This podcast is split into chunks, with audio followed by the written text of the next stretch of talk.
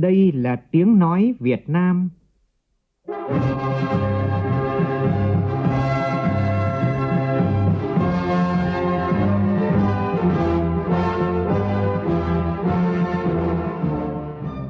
là tiếng nói Việt Nam, phát thanh từ Hà Nội, thủ đô nước Cộng hòa xã hội chủ nghĩa Việt Nam.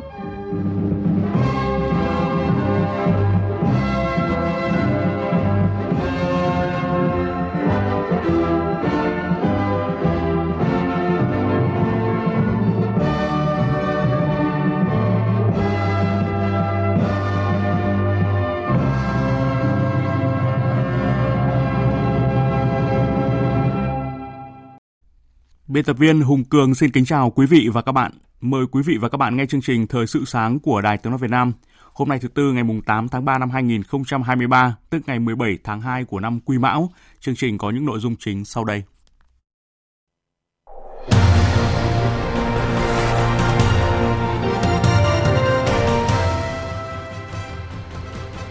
Các chuyên gia nhận định Nghị định 08 của Chính phủ bước đầu lấy lại niềm tin cho trái phiếu doanh nghiệp, nhưng về lâu dài cần giải pháp mạnh mẽ, đồng bộ hơn.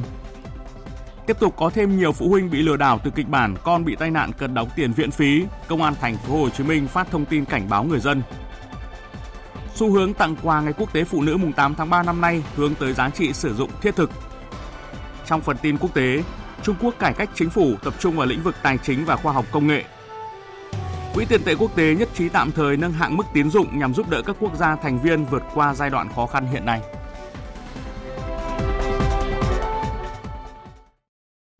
Bây giờ là nội dung chi tiết. Thưa quý vị và các bạn, tại hội thảo kinh tế cấp cao Việt Nam Nhật Bản nhân kỷ niệm 50 năm thiết lập quan hệ ngoại giao hai nước do Bộ Kế hoạch và Đầu tư, Đại sứ quán Nhật Bản tại Việt Nam và Liên đoàn các tổ chức kinh tế Nhật Bản phối hợp tổ chức. Thủ tướng Chính phủ Phạm Minh Chính khẳng định trên tinh thần lợi ích hài hòa, rủi ro chia sẻ, Chính phủ Việt Nam khẳng định sẽ luôn đồng hành và tạo mọi điều kiện thuận lợi để các nhà đầu tư Nhật Bản tiến hành đầu tư thành công, bền vững, lâu dài ở Việt Nam. Cũng tại hội thảo, ông Ichikawa Hideo, đồng chủ tịch Ủy ban Kinh tế Nhật Việt bày tỏ hy vọng thời gian tới hai nước sẽ tăng cường mối quan hệ kinh tế thông qua sáng kiến chung Việt Nam Nhật Bản. Phóng viên Xuân Lan thông tin. Phát biểu tại hội nghị, Thủ tướng Chính phủ Phạm Minh Chính đã nhắc lại cách đây 50 năm, ngày 21 tháng 9 năm 1973, Việt Nam và Nhật Bản đã chính thức thiết lập quan hệ ngoại giao. Trải qua nhiều thăng trầm, thay đổi của tình hình thế giới, khu vực và của mỗi nước, quan hệ hữu nghị và hợp tác giữa hai nước không ngừng được củng cố và phát triển trên nhiều lĩnh vực. Đặc biệt, hợp tác kinh tế, thương mại, đầu tư luôn được đặc biệt chú trọng, đẩy mạnh toàn diện. Sáng kiến chung Việt Nam Nhật Bản, cơ chế hợp tác đặc biệt giữa hai chính phủ qua 20 năm thực hiện với 8 giai đoạn đã đem lại nhiều cái kết quả tích cực trong cải thiện môi trường đầu tư và nâng cao năng lực cạnh tranh Việt Nam để thu hút các nhà đầu tư nói chung và nhà đầu tư Nhật Bản nói riêng. Chúng tôi đánh giá cao sự quyết tâm nghiêm túc, hiệu quả của các nhà đầu tư Nhật Bản tại Việt Nam khi hoạt động đầu tư kinh doanh tại Nhật Bản. Đồng thời tôi cảm nhận được sự chia sẻ, tin tưởng và cam kết đồng hành của cộng đồng doanh nghiệp của các nhà đầu tư Nhật Bản tại Việt Nam. Sau hơn 30 năm hợp tác phát triển, Nhật Bản trở thành quốc gia viện trợ ODA hàng đầu của Việt Nam với trên 2.700 tỷ yên vốn vay, gần 100 tỷ yên viện trợ không hoàn lại và 180 tỷ yên hỗ trợ cho hợp tác kỹ thuật, góp phần quan trọng trong việc phát triển các dự án cơ sở hạ tầng quy mô lớn, tạo động lực thúc đẩy phát triển kinh tế xã hội bền vững, hỗ trợ chuyển giao công nghệ tiên tiến, đào tạo nguồn nhân lực cho Việt Nam. Ông Ichikawa Hideo, đồng chủ tịch Ủy ban Kinh tế Nhật Việt của Liên đoàn các tổ chức kinh tế Nhật Bản bày tỏ. Việt Nam đã đạt thành tựu kinh tế vững chắc là quốc gia có nền chính trị và xã hội ổn định, có 100 triệu dân trở thành cửa ngõ quan trọng là thị trường hấp dẫn đối với thế giới. Hiện có hơn 2.000 doanh nghiệp Nhật Bản đang đầu tư tại Việt Nam. Chúng tôi hy vọng thời gian tới hai nước sẽ tăng cường mối quan hệ kinh tế thông qua sáng kiến chung Việt Nam Nhật Bản, xây dựng những hạ tầng kinh tế quan trọng, tiến hành các dự án ODA, từ đó cải thiện môi trường đầu tư kinh doanh Việt Nam, tăng trưởng công nghiệp cho Việt Nam, đào tạo nguồn nhân lực.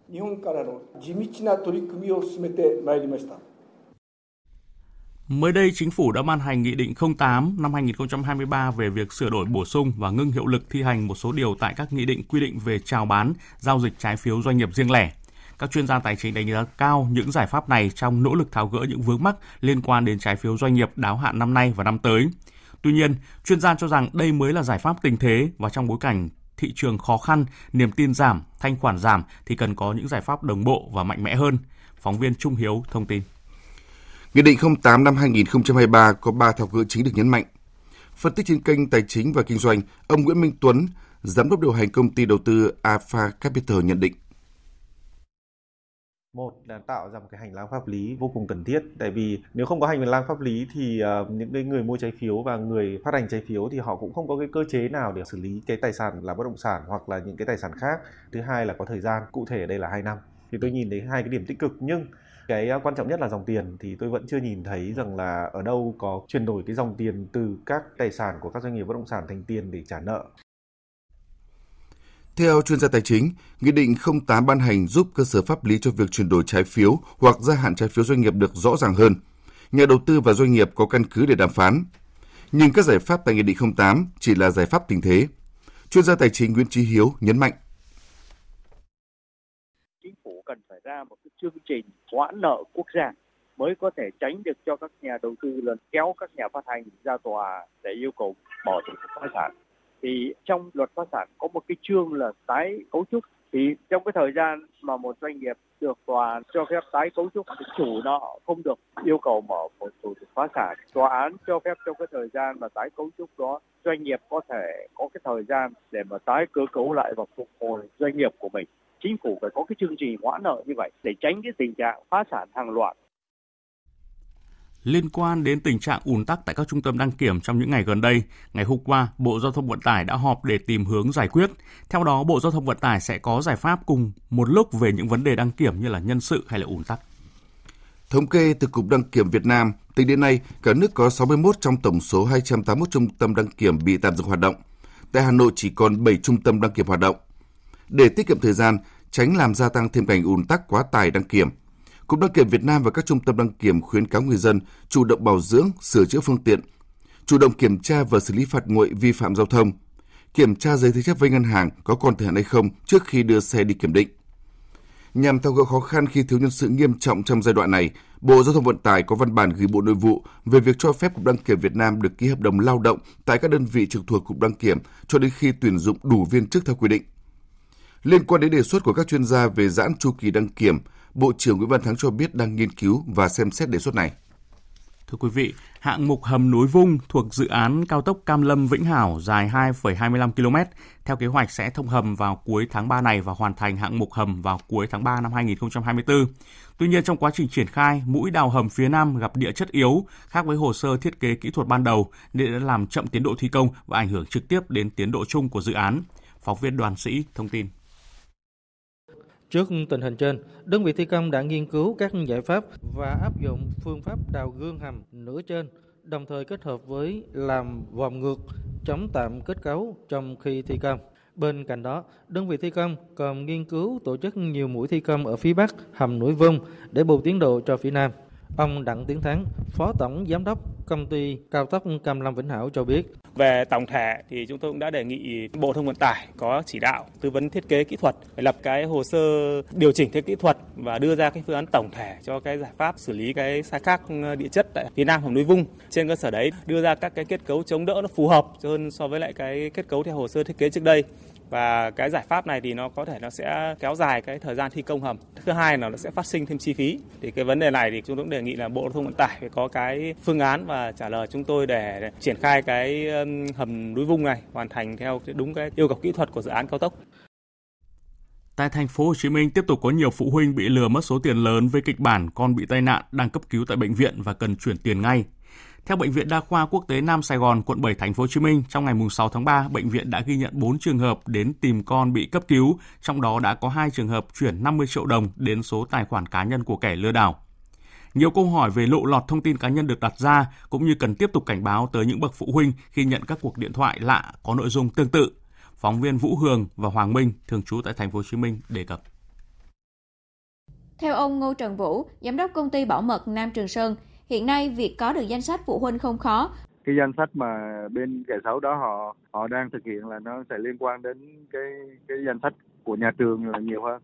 nhưng mà không phải là nhà trường rò rỉ cái thông tin nó ra mà có thể là thông qua các cái hoạt động ngoại khóa chẳng hạn phụ huynh học sinh các nhóm Zalo group khi mà tin tặc người ta đã nhắm tới cái việc là à, thu thập cái thông tin thì họ sẽ tìm cách và họ sẽ làm được. Thạc sĩ Lê Minh Hiển, trưởng phòng công tác xã hội bệnh viện Chợ Rẫy thông tin, sau khi xảy ra nhiều trường hợp phụ huynh đến bệnh viện để tìm con từ những cuộc gọi lừa đảo, bệnh viện đã báo ngay cho cơ quan chức năng để công bố rộng rãi đến mọi người dân cảnh giác chiêu thức lừa đảo của kẻ xấu.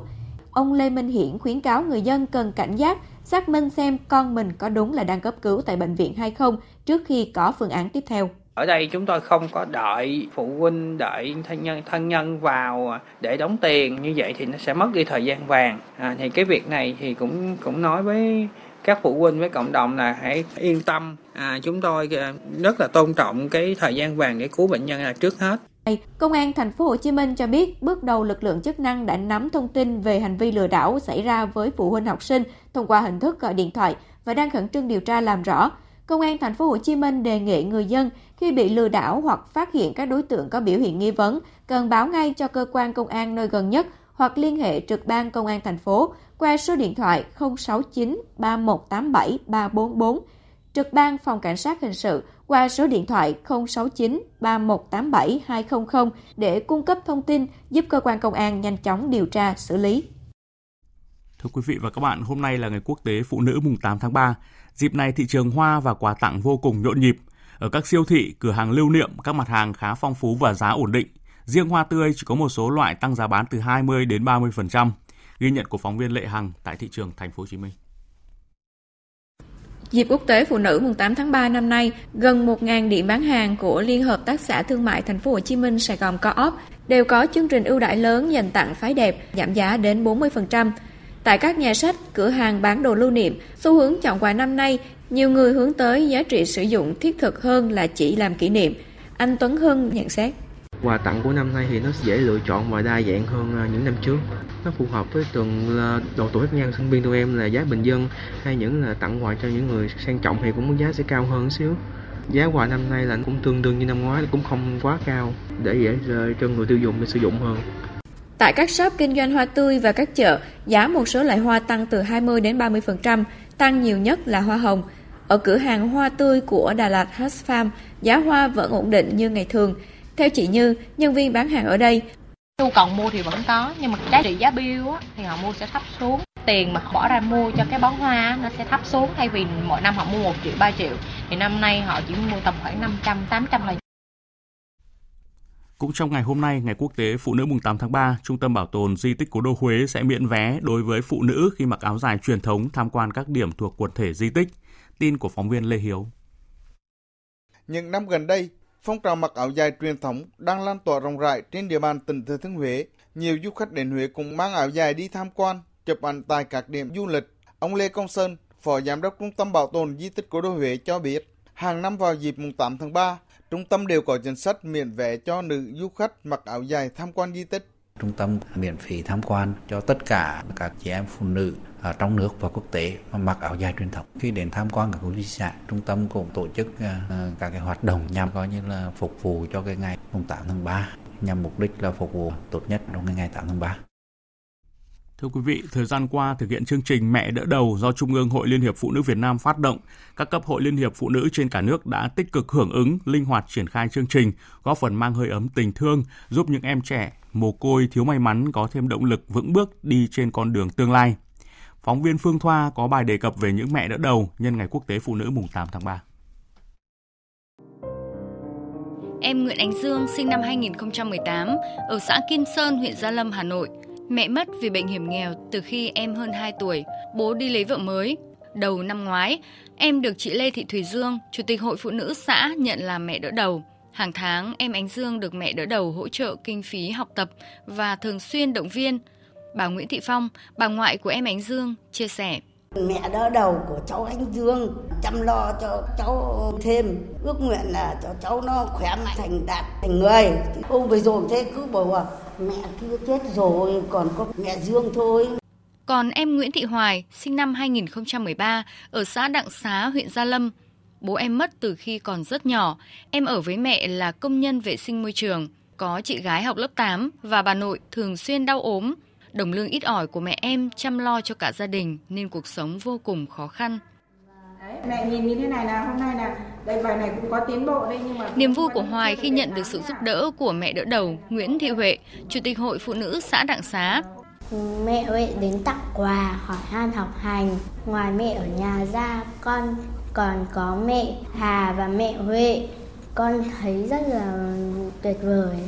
Với tình thương của một người mẹ đối với các em nhỏ mồ côi và khó khăn, chị Nguyễn Thị Huệ đã nhận làm mẹ đỡ đầu của em Nguyễn Thị Hoài, sinh năm 2013 và em Mai Ngọc Nhi, sinh năm 2018.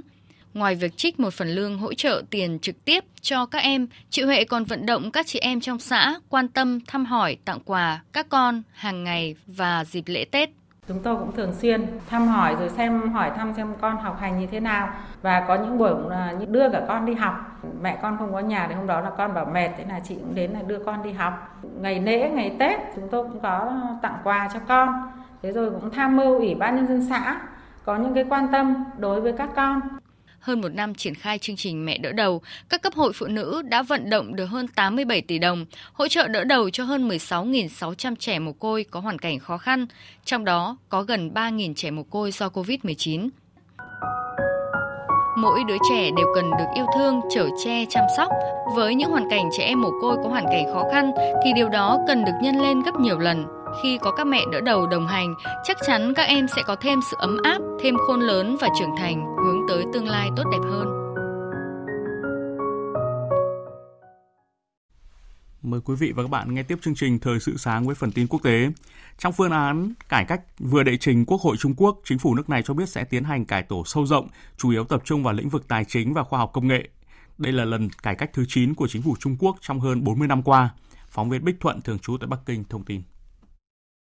Theo phương án chỉnh lên Quốc hội do hãng thông tấn Tân Hoa công bố, sau khi cải cách, Trung Quốc vẫn giữ tổng số 26 bộ ban ngành thuộc chính phủ như hiện nay, nhưng sẽ tái cấu trúc Bộ Khoa học và Công nghệ nhằm tối ưu hóa công tác quản lý, thúc đẩy chuyển hóa thành tựu khoa học công nghệ và phân bổ nguồn lực tốt hơn để giải quyết các thách thức trong công nghệ then chốt và tiến nhanh hơn tới khả năng tự lực tự cường. Quyết định này được đưa ra trong bối cảnh Chủ tịch Trung Quốc Tập Cận Bình liên tục kêu gọi nước này giảm sự phụ thuộc vào công nghệ nước ngoài, ngay cả tại diễn đàn Quốc hội đang nhóm họp. Bên cạnh đó, Trung Quốc cũng sẽ thành lập Cục Dữ liệu Quốc gia, chịu trách nhiệm điều phối việc chia sẻ và khai thác các nguồn dữ liệu của đất nước. Cục này sẽ do cơ quan lập kế hoạch nhà nước, Ủy ban Cải cách và Phát triển Quốc gia, gọi tắt là NDRC quản lý. Những năm gần đây, Trung Quốc đã tăng cường quản lý dữ liệu thu thập trong nước do lo ngại việc thu thập của các công ty tư nhân không được kiểm soát, có thể khiến các chủ thể nhà nước vũ khí hóa thông tin về cơ sở hạ tầng và các lợi ích quốc gia khác. Nước này cũng cho rằng dữ liệu giờ đây đã trở thành một tài nguyên kinh tế chiến lược. Quỹ tiền tệ quốc tế IMF cho biết ban lãnh đạo của tổ chức này đã nhất trí tạm thời nâng hạn mức tín dụng nhằm giúp các quốc gia thành viên vượt qua giai đoạn khó khăn hiện nay. Theo thông báo, việc nâng giới hạn vay sẽ được áp dụng cả với khoản vay theo năm và tích lũy. Cụ thể, tổng mức vay sẽ được tăng lên tối đa 600% mức đóng góp của quốc gia trong đó có IMF thay vì 435% như hiện nay. Các khoản vay 12 tháng có thể có giá trị lên tới 200% mức đóng góp nói trên, tăng từ mức 145% hiện nay. Những thay đổi này giúp cho các quốc gia thành viên, đặc biệt là các thị trường đang nổi và các nền kinh tế đang phát triển, vốn đang phải đối mặt với nhiều áp lực tài chính và các rủi ro, được tiếp cận nhiều hơn các hỗ trợ tài chính từ IMF. Tổng ngân sách cho vay của IMF hiện vào khoảng 1.000 tỷ đô la Mỹ. Bộ trưởng Nội vụ Anh Suella Braverman ngày hôm qua đã trình Quốc hội nước này một dự luật mới nhằm ngăn chặn dòng người vượt qua eo biển Mang Sơ bằng thuyền nhỏ đến nước Anh. Dự luật cấm người nhập cư bất hợp pháp vào Anh được xin tị nạn tại nước này – đồng thời không được quyền nhập cảnh vào Anh sau này. Chỉ những người dưới 18 tuổi và người đang mắc bệnh đến Anh bằng thuyền nhỏ được phép xin tị nạn. Cũng theo dự luật mới, những người nhập cư bất hợp pháp sẽ bị bắt giữ và không được quyền bảo lãnh hoặc đánh giá tư pháp trong 28 ngày đầu tiên bị bắt giữ. Bộ trưởng Nội vụ Anh sẽ chịu trách nhiệm đưa những người nhập cư bất hợp pháp rời nước Anh càng sớm càng tốt.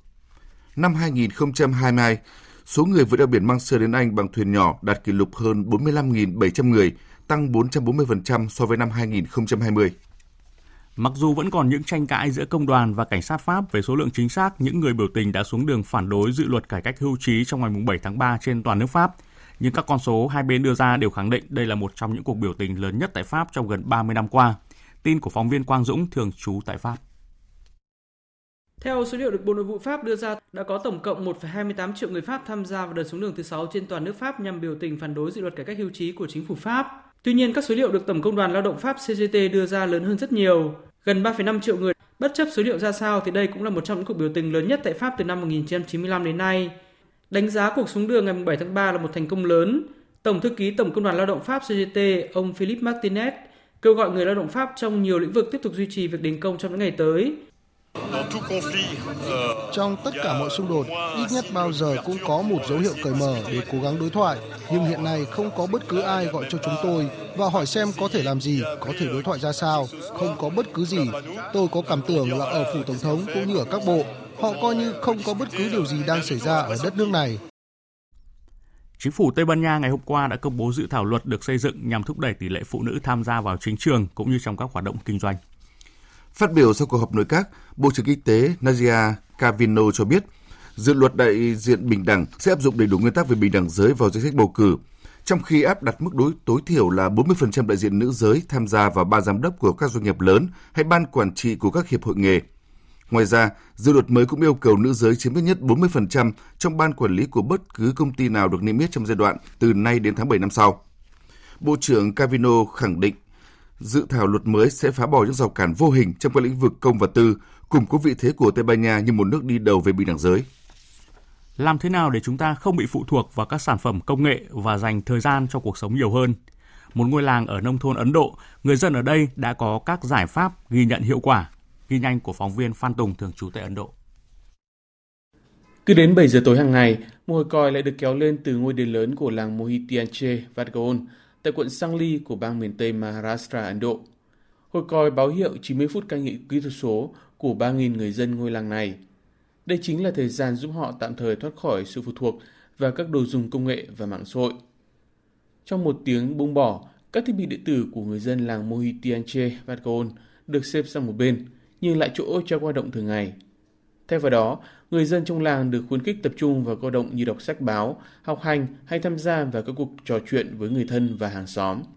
Tiếng lành đồn xa, giờ đây năm ngôi làng bên cạnh trong quận Sangli cũng đã bắt chước ý tưởng này và bắt đầu triển khai các bước đi tương tự. Tiếp theo chương trình sẽ là một số tin thể thao.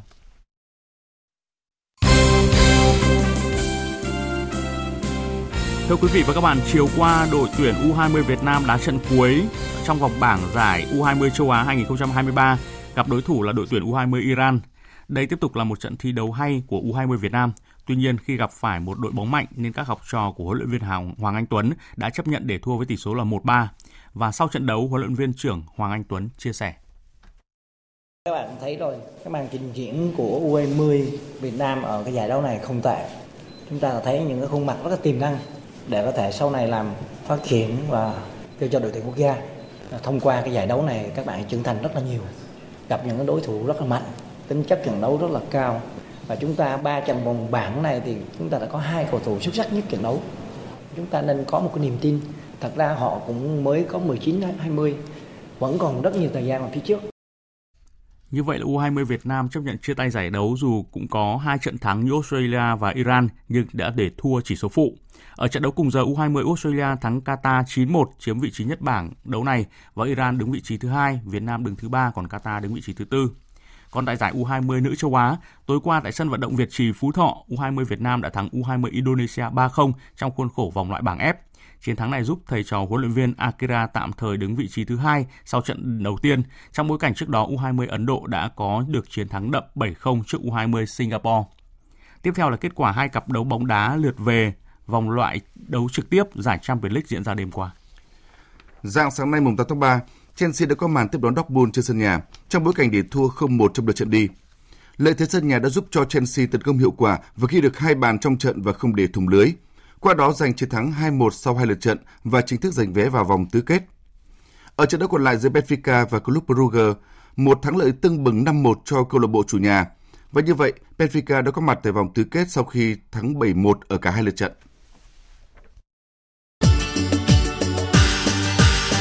Dự báo thời tiết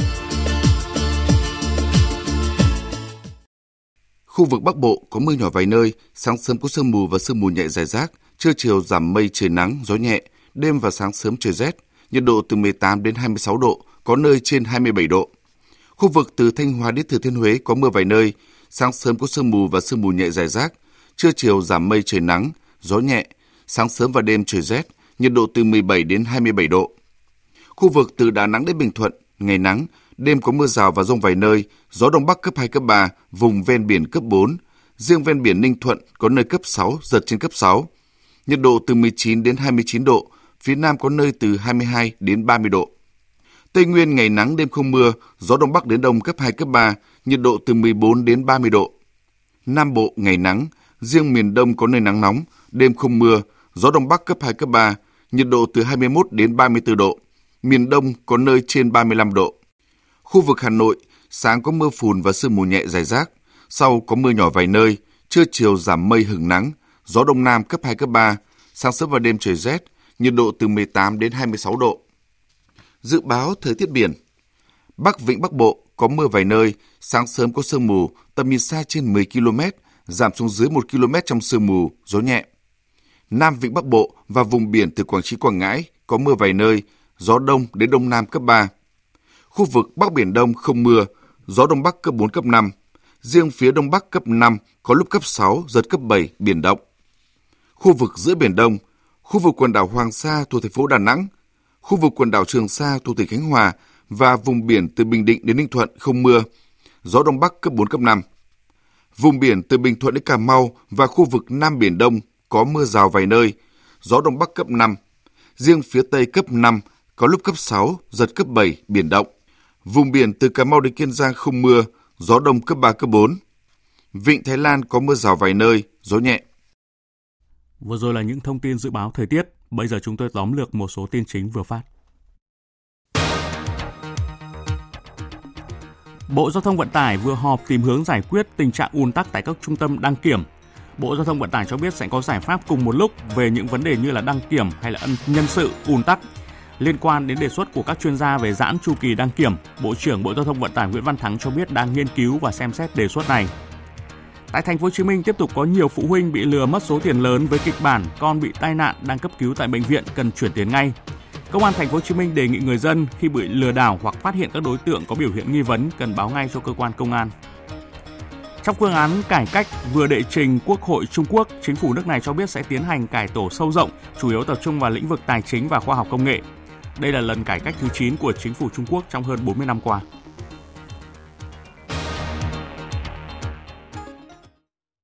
Phần tóm lược những tin chính vừa rồi đã kết thúc chương trình Thời sự sáng nay của Đài Tiếng nói Việt Nam. Chương trình do biên tập viên Hùng Cường biên soạn và thực hiện với sự tham gia của phát thanh viên Đoàn Hùng, kỹ thuật viên Tuyết Mai, chịu trách nhiệm nội dung Nguyễn Hằng Nga.